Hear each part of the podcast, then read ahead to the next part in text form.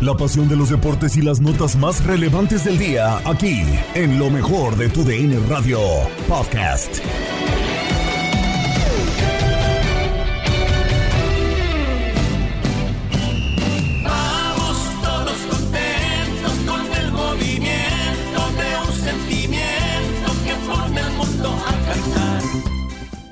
Bienvenidos una vez más al podcast Lo mejor de tu DN Radio. Reciban un saludo de Gabriela Ramos. Comienza el fin de semana, pero la información mundialista no se detiene. Team USA empata sin goles ante Inglaterra en su segundo juego dentro de Qatar 2022.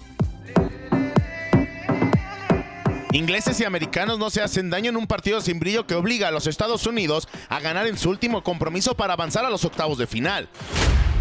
Durante los primeros 45 minutos, ambas selecciones fueron al frente e intentaron robar el protagonismo del partido. Inglaterra comenzó a imponer condiciones y tuvo la primera del encuentro con un remate dentro del área bloqueado por la defensa norteamericana, que tendría la más importante en los pies de Weston McKinney en un penal en movimiento que mandó a las nubes al 23 de juego, y con la doble aparición del capitán Christian Pulisic, primero con un zurdazo que reventó el travesaño de la cabaña de Jordan Pickford en el minuto 37 y después con un cabezazo al 43 que pasó pegado al palo provocando el suspiro de los aficionados ingleses. La primera mitad terminó con un disparo fuera del área grande de Mason Mount que expulsó de buena manera Matt Turner.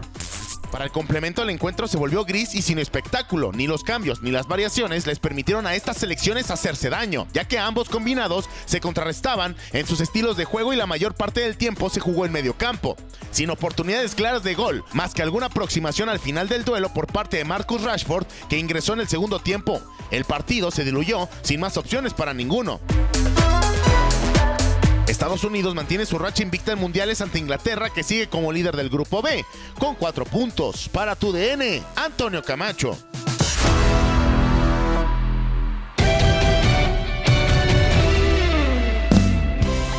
Otro compromiso que terminó igualado fue Países Bajos y Ecuador con marcador 1 a 1 donde Ener Valencia sale lesionado.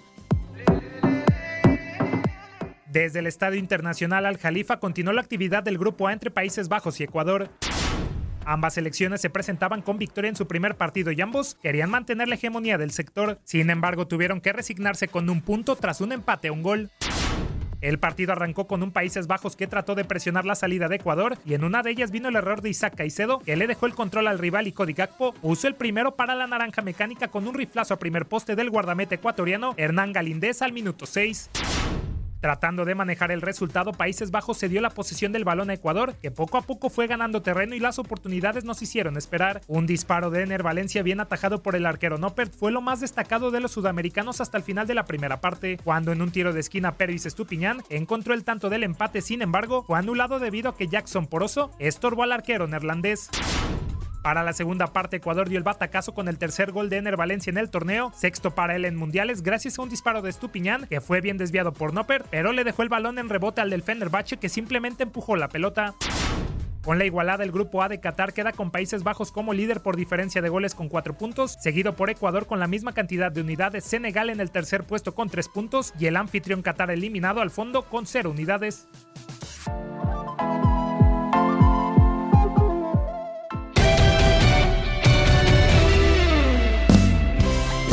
Comenzó con el triunfo de Irán 2-0 ante Gales.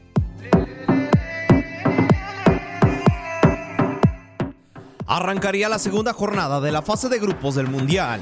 La selección galesa se estaría midiendo a los iraníes. Los europeos vendrían de empatar el encuentro frente a Estados Unidos, mientras que los asiáticos de una goleada 6 por 2 frente a Inglaterra. El partido iniciaría con la posesión de pelota para los iraníes. Gales trataba de arrebatarle este, pero no eran eficaces. A lo largo de los 45 minutos se repartirían la posición, principalmente en el mediocampo. Llegaría la segunda parte y los del continente asiático avisaban al minuto 60 con un disparo al travesaño por parte de Asmoon. La jugada clave del partido llegaría al minuto 87 cuando el arquero británico Hennessy saldría expulsado tras una entrada tardía. La República de Irán se motivaría a ir con más ímpetu al ataque para conseguir el arco rival y justo al minuto 98 Chesney sacaría un fogonazo para vencer al arquero Ward. Tres minutos más tarde llegaría Rashaen. Con esto, Irán peleará contra Estados Unidos en la última jornada para clasificarse a los octavos de final. Para tu DN Radio, Aldo Sánchez.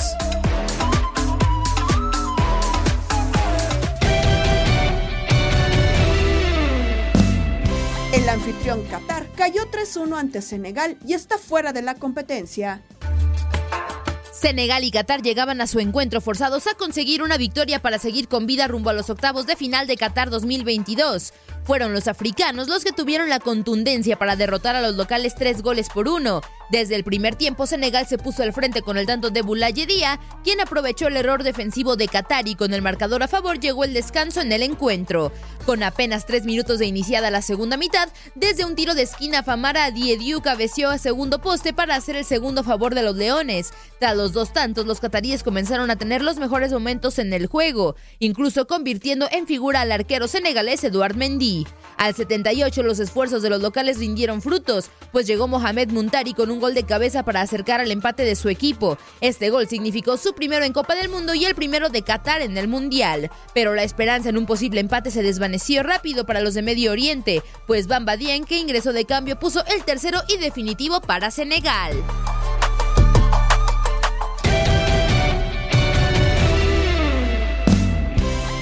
Listo entre Argentina y México para el choque de este sábado y Hugo Salcedo compartió en Euforia Qatar con Diego Peña y Gabo Sainz que no ve a la albiceleste como favorita. Yo analizo a la defensa. Hablo particularmente de la defensa, porque después del medio campo hacia el frente ya las condiciones cambian de la selección de Argentina. Sin embargo, uno de esos grandes mediocampistas que fue clave en la consecución tanto de la Copa América como de ese registro de 36 partidos sin eh, perder, el mono Lo Celso no está y eso ya condicionaba sus posibilidades. Es un jugador fundamental y es tal vez uno de los mejores socios que tenía en la cancha Lionel Messi. Y después voy a hacer en ese momento el mismo análisis que durante prácticamente los últimos meses señalé y voy a hablar de la defensa, incluido el guardameta, el Dibu Martínez, Molina o Montiel como lateral derecho, Tagliafico o el Huevo como lateral izquierdo, Otamendi y normalmente el Cuti porque fue el gran titular tanto en la eliminatoria como en la Copa América. Esa línea defensiva, con el mayor de los respetos, no asusta a nadie, absolutamente a nadie. Y tampoco le voy a quitar mérito porque 36 partidos incluso estuvo muy cerca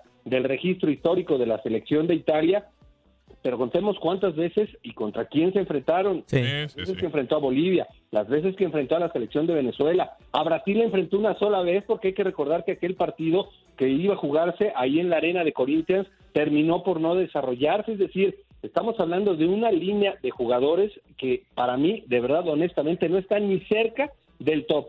O me van a decir que Otamendi en este momento lo vamos a poner, No. Otamendi o Ekuti, que son sus centrales.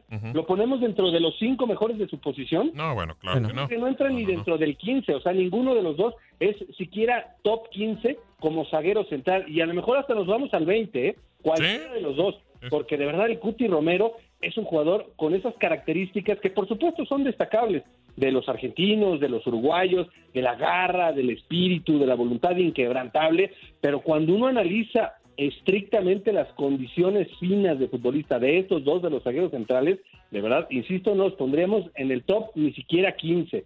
Por la lateral derecha, tampoco. Si analizamos y ponemos la valoración de los dos laterales, Molina y Montiel, que juegan en un nivel de competencia importante, uno en el Sevilla y en el otro el Atlético, tampoco entrarían ni siquiera en el top 15 de los laterales derechos, de los mejores laterales derechos, en donde, por ejemplo, Inglaterra, solamente Inglaterra tiene cuatro, aunque algunos están lesionados, como Kyle Walker pero por lo menos Inglaterra tiene cuatro. En la banda de la izquierda, insisto, aunque Tagliafico tuvo un gran mundial en Rusia 2018, fue tal vez para mí de los más consistentes en cada uno de los partidos, tampoco entraría en ese top 15 de los mejores laterales. Y el Dibu, el Dibu Martínez, que se le va a recordar seguramente ese partido contra la selección de Colombia en la Copa América y los penales y la arenga y la manera en la que afrontó una, una este, presión importante que estaba viviendo la selección albiceleste en este momento. A mí, el Dibu Martínez no me parece ni siquiera el mejor guardameta argentino.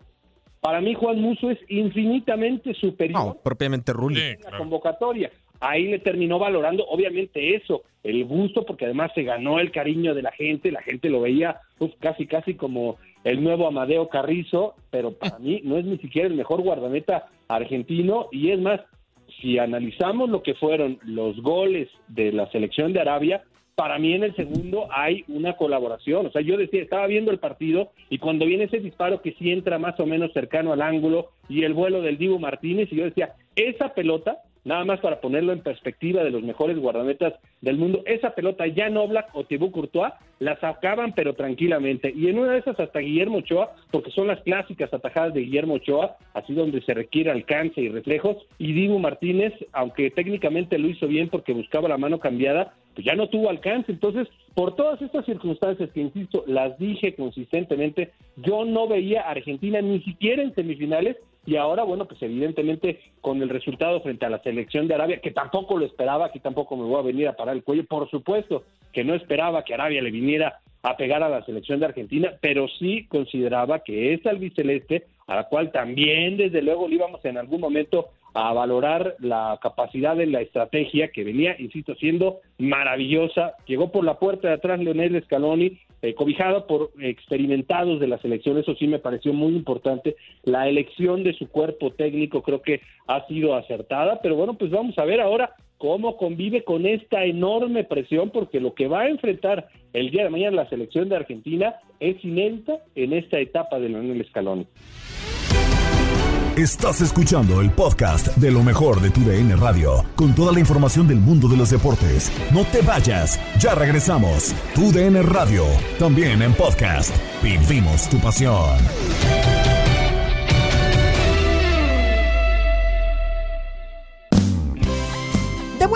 Podcast Lo mejor de tu DN Radio que puedes seguir en la app Euforia. Seguimos platicando de la Copa del Mundo. Emilio Fernando Alonso no cree que la selección mexicana tenga posibilidades de sacar el resultado a favor ante los Pamperos, como lo dijo en Inutilandia con Juan Carlos Sábalos, Toño Murillo y Zuli Ledesma. No quiero ser ave de mal agüero, pero creo que poca, sinceramente. A mí no me da no me da la sensación de que México le pueda ganar a Argentina mañana. Me encantaría equivocarme, pero la verdad no veo cómo. Y menos con tanto cambio que va a hacer el Tata Martino, si es que es real lo que he leído y escuchado de compañeros que están cubriendo de cerca la selección, que va a hacer cuatro cambios de un partido a otro. Pues, ¿De qué se trata, hombre?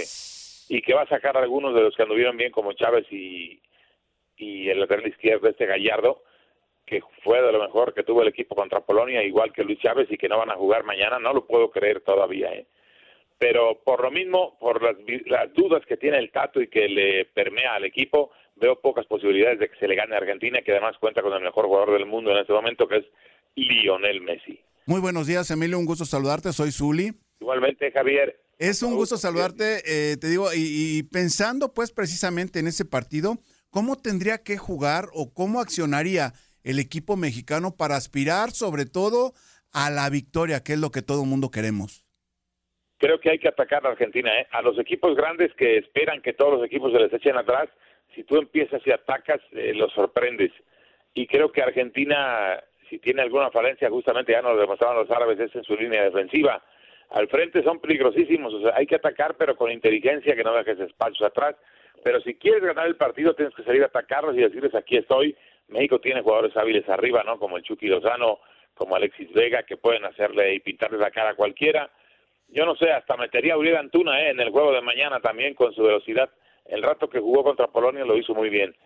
Pero ya con el Tata Martino ya no sé, ¿verdad? Porque creo que él sabe que Argentina es un equipo muy potente, los conoce bien y me parece que va a jugar muy Patrickis mañana. ¿eh? Espero equivocarme. Hacemos una pequeña pausa en la entrevista con don Emilio Fernando Alonso porque ya se abrió el marcador allá en el Califa International Stadium. El equipo de Países Bajos ya va ganando un gol por cero a el equipo de Ecuador. Esto es al minuto número 6. Ya está ganando Países Bajos 1 por 0 Ecuador. Ahora sí, don Emilio, ¿cómo está, hermano? Fuerte abrazo, Toño Murillo. Oiga, indiscutiblemente... Toño, igualmente, Toño, un placer saludarte. Sí, oiga, eh, lo escuchaba con atención y decía que es muy complicado, obviamente, y todos lo sabemos, ¿no? Es muy complicado que México le pueda ganar a, a, a Argentina. Pero bueno, usted mismo lo comentó, el mismo Zuli que fue jugador profesional. Cuando rueda el balón, todo puede pasar, ¿no? Y más son 11 contra 11. Y por ahí ya hemos eh, sacado buenos resultados contra Alemania. En otros mundiales pasados también se nos ha dado.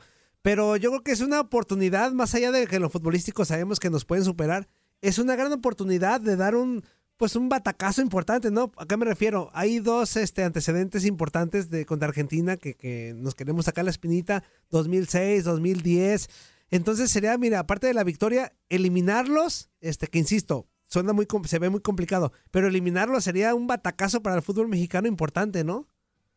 Por supuesto, y ojalá que los jugadores, digo, por supuesto que tienen que eh, atender lo que les diga su director técnico, pero también que pongan de, de su cosecha, ¿no? Que digan, caray, no se me olvida cuando Don Arpa, sé que te quien quise y respeté mucho, dirigió a Chivas, de repente los jugadores de Chivas, y no me dejará mentir el suyo, y decían, ¿saben qué? Pues sí, Don Arpa sabe un montón, pero nosotros podemos jugar mejor, y le cambiaban la papeleta y andaban re bien. Ojalá que mañana pase eso con los jugadores mexicanos que, que saquen el espíritu, que tengan carácter y que le digan al Tata, ¿sabes qué? No manches, aquí nosotros le podemos ganar al equipo de tu país. Sobre cómo se encuentran Estados Unidos y el Tri durante el Mundial, los aficionados platicaron con Gabo Sainz y Toño Camacho en Misión Centroamérica. ¿Qué pasó, mi chavo? ¿Cómo estamos, mi camachín? Andas entrando, andas fino ahora, eh, Juanito, andas entrando en todas las llamadas en la primerita, ¿eh? Es que, te- es, que te- es que tengo teléfono rojo, tengo VIP. Ah, ya, con razón. En cuanto escuchas que empezó misión, ya tienes la lista, la llamada. Ya está lista la llamada, sí, pues para participar con ustedes. ¿Cómo has estado, Juanito? ¿Qué te ha parecido el partido hoy de Ecuador y qué te parece el Team USA? Mira, desgraciadamente el partido de Ecuador este, no, lo, no lo vi porque tengo que venir a trabajar. Este, pero hablando de, de USA, eh, si, tú te, si, tú, si tú recuerdas en las eliminatorias de, de USA, ese equipo siempre fue propositivo. Nunca, nunca, nunca estuvo defensivo, siempre fue propositivo, siempre para arriba, para arriba. Entonces, cuando tú tienes un ADN así, no puedes jugar de otra manera. Así sea Inglaterra, así sea quien sea. ¿Por qué? Porque no puedes, no sabes jugar de otra manera. Esa es mi, mi forma de ver el fútbol. No sé tú qué piensas. Pero de repente, si sabes que hay una selección que sea muy superior a ti, ¿no crees que es válido quizá cambiar un poco el estilo y defender y buscar un contragolpe?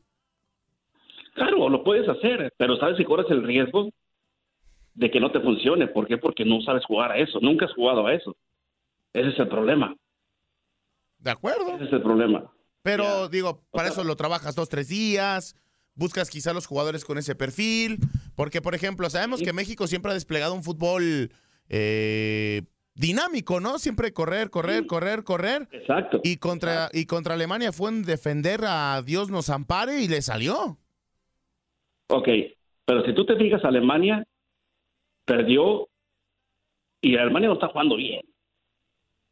Ay, fíjate que yo creo que esta generación de ahorita es más floja que la anterior. Sí, es más floja. No es que sea más floja, Camachín. Lo que yo veo que de estos chavos como que el ADN que tiene Alemania de cuando fue campeón para atrás era un ADN de- no es como como el que era antes en los años del 86 eh, que era una Alemania que era como muy muy tronco, muy fuertes, muy al choque. Como del 94 para acá fue una Alemania que ya empezó a jugar mucho a fútbol, mucho a toque de fútbol ya eso de, de- del, del contacto como que ya lo dejaron un poquito a un lado. Y estos chavos que están ahorita, como que volvieron a agarrar ese ADN de- del 86 para atrás, de mucho choque. ¿Por qué? Porque son jugadores, son chavos grandes, son chavos altos. O sea, tú sabes que el europeo por lo regular es así. Entonces, eso es lo que les está costando a Alemania ahorita. Eso. Y el entrenador que tenían antes, que fue un entrenador que duró como, ¿qué fue? Como tres mundiales que duró el señor este con Alemania cuando fueron campeones. Este Joaquín Lap.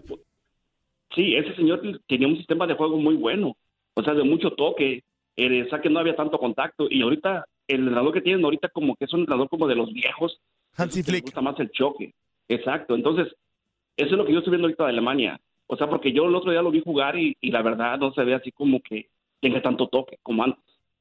Bueno, quizá también ahí tienes un punto, ¿no? Pero creo que sí tendremos que ver a esa Alemania potencia y digo, enfrentar a, Co- a Costa Rica, agarrar a Pichón, pero yo creo que no le saca el triunfo a España, ¿eh?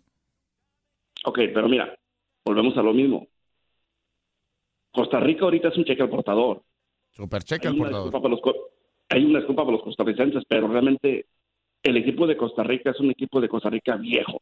O sea que, o sea que no tienen el ritmo de juego como, como los demás equipos. O sea que son, son, son equipos, si tú quieres, de medio tiempo, porque ya no les da para más. El 70% del equipo de Costa Rica son equipos ya viejos, o sea que no les funciona. Pero muy viejo. Están en una, ya es- están en una, en un cambio de, de jugadores, pero pero no quiere soltar a los viejos. O sea que es, es más o menos un tipo similar como México, pero en México nada más son como dos o tres jugadores. Ochoa, pero Ochoa es un, Ochoa es un, es un jugador que, que, que, es garantía en la portería en los mundiales. Eso ni qué decirlo. Yo soy chiva de corazón y él, y él es de la América, pero yo sé mirar el fútbol con los ojos abiertos y yo sé que Ochoa en la portería es una garantía, ¿ok? Entonces, Herrera y Guardado es el tipo de jugadores que tiene Costa Rica. O sea, que ya son porteros, que ya son, este, perdón, que ya son jugadores del campo que, que ya no te rinden igual que antes. Entonces, eso es lo que tiene Costa Rica ahorita, el problema. Igual que México, tema de cambio generacional, ¿no crees? Sí, pero Costa Rica le está costando más trabajo porque tiene seis, siete jugadores dentro de la cancha que ya están viejos. Y México nada más tiene dos o tres jugadores. Mm, hagamos un recuento, ¿te parece? Ochoa, Moreno, Guardado, Herrera, eh, Araujo. Araujo, uy, está bueno, Araujo otro. Pero, pero Araujo no juega. Araujo no está jugando ahorita. No, y no creo que juegue, ¿eh? o sea, con y fíjate que Sí, con todo y no, con la edad Moreno sigue siendo un jugador, un central de, de, de- de- de- de poder, ¿eh? Confianza. Sí, sí, sí, sí, de confianza, exacto, sí. En Locura llega la diversión con Jorge Rubio y Reinaldo Navia para lo más destacado del día. Hoy celebramos al niño del pastel. ¡Feliz cumpleaños te deseamos porque en Locura Mundialista estamos!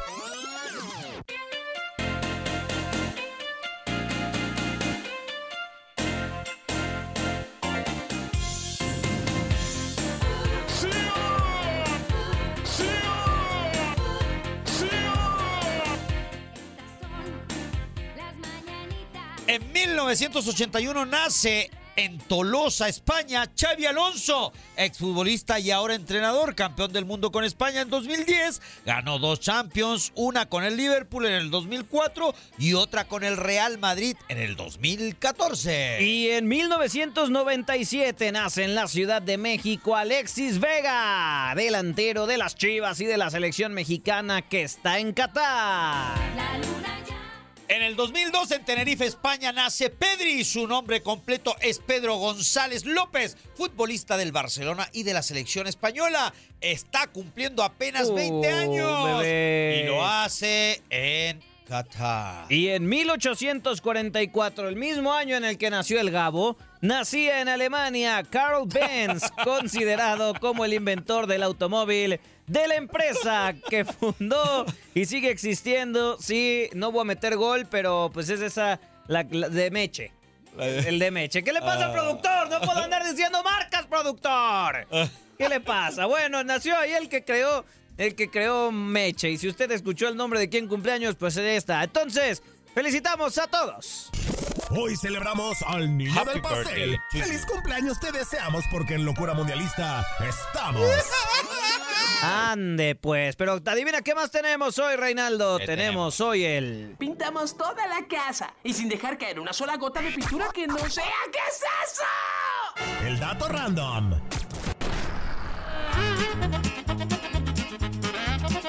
Y vámonos con el dato random, porque hoy comenzó la segunda jornada de la Copa del Mundo, que tiene algunos datos bastante random. De los 41 goles que se marcaron, ninguno fue desde afuera del área grande. La tienes, Reinaldo Vaz. Es la primera vez en la historia que cuatro partidos terminan con empate a cero en la primera jornada. El juego entre Inglaterra e Irán es uno de los más largos de la historia. Duró una hora y 57 minutos. De los 41 goles anotados en la primera ronda, 17 los metieron solo entre Francia, Inglaterra y España, lo que equivale al 35%. Y ya, ya están los datos random. Pintamos toda la casa y sin dejar caer una sola gota de pintura que no sea. ¿Qué es eso? El dato random. Que ruede el balón y empiece la fiesta del fútbol. Ya mi corazón palpita por mi selección. El hombre que logró meter por primera vez en la historia la selección de Gales a un mundial es Gareth Bale. Llega a Qatar 2022 con 33 años para disputar su primera Copa del Mundo. El jugador del LAFC fue convocado por primera vez a la selección mayor el 27 de mayo del 2006 bajo el mando de John Toshak. Cuenta con 108 partidos, 39 goles y 22 asistencias con los galeses, incluida la Eurocopa de Naciones.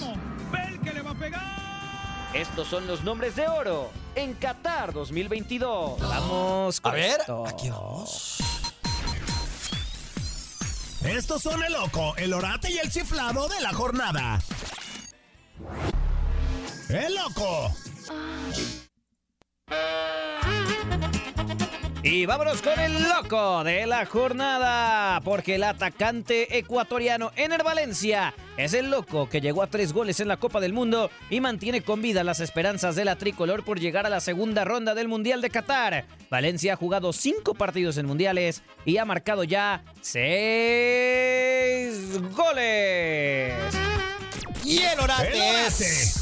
Ah, el orate es Wesley Snyder. El ex mediocampista holandés le volvió a echar sal a la herida y afirmó este viernes lo que ya todos sabíamos: no era penal. Hijo de su rechuñ. A ver, vamos a escuchar. ¿Era penal, era, era penal o no, era penal? ¿No era penal? ¿Qué, quieres que haga? No era penal. El árbitro. No era penal. El árbitro. No era penal. No era penal. Vamos, sal de ahí. No era penal. No era penal. No era penal. ¿Qué tal, Snyder? No era penal. Caramba, bueno, ahí está. No era penal. El chiflado. El chiflado es el señor Bar. ¿Alguien sabe por qué le anularon ese gol a Ecuador? Otra vez el Bar vuelve a estar chiflado. Un claro gol fue anulado a Ecuador por interferencia de un futbolista que estuvo muy mal anulado. ¿eh? Ese era el de la por victoria favor, para Ecuador. Qué eso, qué asco el bar, por Dios. Sí. O sea, que- Era un gol clarísimo diga para Ecuador. clarísimo. O Ah. sea, en ningún momento hay una intervención del jugador por querer tapar al arquero o algo. Aparte, Estupiñán desvía la pelota. En marcha la semana 12 de la NFL y Tata Gómez Luna nos presenta lo más destacado con Andrea Martínez en Contacto Deportivo. para hablar de la NFL porque el domingo continuará la actividad de esta semana 12, pero fue Thanksgiving Day y hubo partidos importantes destacando la victoria, claro, de los Bills y de Dallas Cowboys, pero para contarnos más de lo que ocurrió ayer en los emparrillados, saludo con muchísimo gusto a Manuel Tate Gómez Luna. Tate, ¿cómo estás? Platícanos, la NFL no se detiene con todo y Qatar. Andrea, gusto saludarte amigos de Contacto Deportivo para platicar eh, de lo que fue el inicio de la semana 12 de la NFL en este Thanksgiving Day con tres partidos muy interesantes. El día de ayer platicábamos aquí mismo en contacto de la victoria de los Bills 28-25 contra los eh, Leones de Detroit en un encuentro en donde una patada ya a dos segundos del final termina por darle la octava victoria de los eh, Bills a lo largo de la temporada y hay que darle este, este registro a Tyler Bass que puso un gol de campo de 45 yardas para esos últimos tres puntos que le dieron la victoria a los Bills de Buffalo. Pero también platicábamos del resto de la agenda que en ese momento pues estaban por jugarse. Los eh, gigantes de Nueva York terminaron cayendo en un gran partido contra los Vaqueros de Dallas. Victoria número 8 de los Vaqueros que le meten presión a las nueve victorias, una derrota de las Águilas de Filadelfia en ese este de la conferencia nacional. Dak Prescott se fue con 261 yardas, 21 pases completos de 30 intentos para esta cantidad de yardas, dos touchdowns y dos intercepciones. Daniel Jones por el otro lado se fue con 228 yardas y un eh, pase de touchdown. Prácticamente hay que decirlo, en la primera parte del primer cuarto Graham Cano había puesto adelante a los gigantes eh, con un gol de campo. Vendría el, eh, la, ventaja de los vaqueros, perdón, con eh, Ezequiel Elliott que hizo un acarreo de 6 yardas para el touchdown. Después se había puesto adelante los gigantes de Nueva York con eh, un acarreo de Shaquem Barkley, pero finalmente ya en el último tramo del partido hay que hablar de un Dalton Schultz que recibió un pase de Dak Prescott de 6 yardas para darle la ventaja 21-13. De ahí ya no se recuperarían los gigantes de Nueva York Que vieron simplemente cómo el marcador se extendía para los vaqueros con ese, con ese 28-13 gracias a Peyton Hendershot que se fue con un acarreo de dos yardas para darle esos eh, puntos finales a los vaqueros. Ya al final del compromiso vendría ese touchdown de Richie James eh, a pase de Daniel Jones que poco pudo hacer a falta de ocho segundos del final. Quedarán los eh, gigantes de Nueva York con cuatro derrotas, siete victorias en esta semana número 12 y ya lo hablábamos, los vaqueros de Dallas pues le meten presión a esas águilas de Filadelfia que van a jugar ya este fin de semana y pues eh, será un partido interesante el del Sunday Night Football, que también hay que decirlo, la cartelera continuará este domingo con los empacadores de Green Bay que no han tenido su mejor campaña enfrentando a las Águilas de Filadelfia desde el Lincoln Financial Field a las 8.20 de la noche tiempo del este para no perderse este partido. Y ya para eh, cerrar lo que fue la actividad de este Día de Acción de Gracias, los Patriotas de Nueva Inglaterra comprometieron su pase a los playoffs, eh, ya sea con comodín, porque hay que decirlo, ya liderato con esta victoria de los Bills se ve complicada y ya se están despegando, porque los Patriotas se fueron con su quinta derrota por seis victorias en ese partido del día de ayer, 33-26 a favor de los vikingos de Minnesota, que lograron eh, su victoria número 9 y son líderes en solitario del norte de la conferencia nacional. Pero en este partido, eh, Mac Jones se fue por parte de los Patriotas con dos touchdowns y 382 yardas, poco le sirvieron en el partido que se mantuvo pues empatado hasta el último tramo, 23 a 23, ya cuando vendría pues eh, esas últimas acciones de los vikingos, bien comandados por Kirk Cousins, que se fue con tres touchdowns, una intercepción y 299 yardas. Las claves del partido, ya lo decíamos, los momentos finales estaba empatado 23 a 23 las acciones. Vendría un gol de campo de Nick Fall que le daría la ventaja a los Patriotas 26-23, pero una desatención en el cuarto cuarto le, le daba a Greg Joseph un gol de campo de 36 yardas y finalmente Adam eh, Thielen un pase de Kirk Cousins de 15 yardas para darle la victoria a los vikingos de Minnesota. Se compromete, lo decíamos, el pase de los Patriotas a los playoffs con esta derrota, porque a pesar de la victoria de los Bills de Buffalo, jugará este fin de semana en partido que no se deben perder a la una de la tarde, tiempo del este, los Delfines de Miami. Empatarán los Delfines con ocho victorias a los Bills de Buffalo en ese este de la Conferencia Nacional. Pues eh, todo parece indicar que sí, porque los Texans son uno de los peores equipos en toda la campaña. Una victoria solamente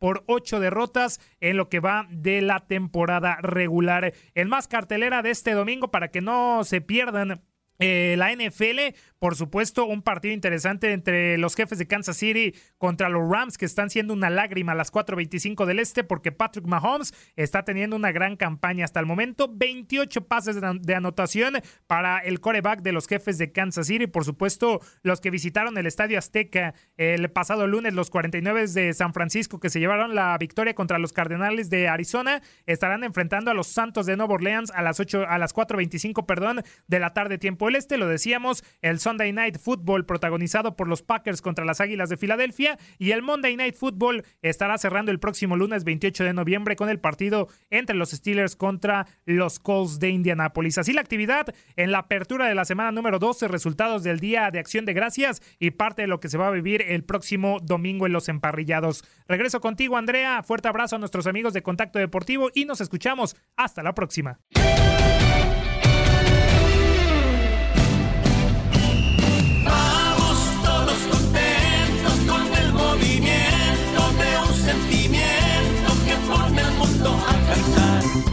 Aquí el podcast Lo mejor de tu DN Radio. Se despide Gabriela Ramos. Has quedado bien informado en el ámbito deportivo. Esto fue el podcast Lo mejor de tu DN Radio. Te invitamos a seguirnos, escríbenos y deja tus comentarios en nuestras redes sociales, arroba tu DN Radio, en Twitter y Facebook.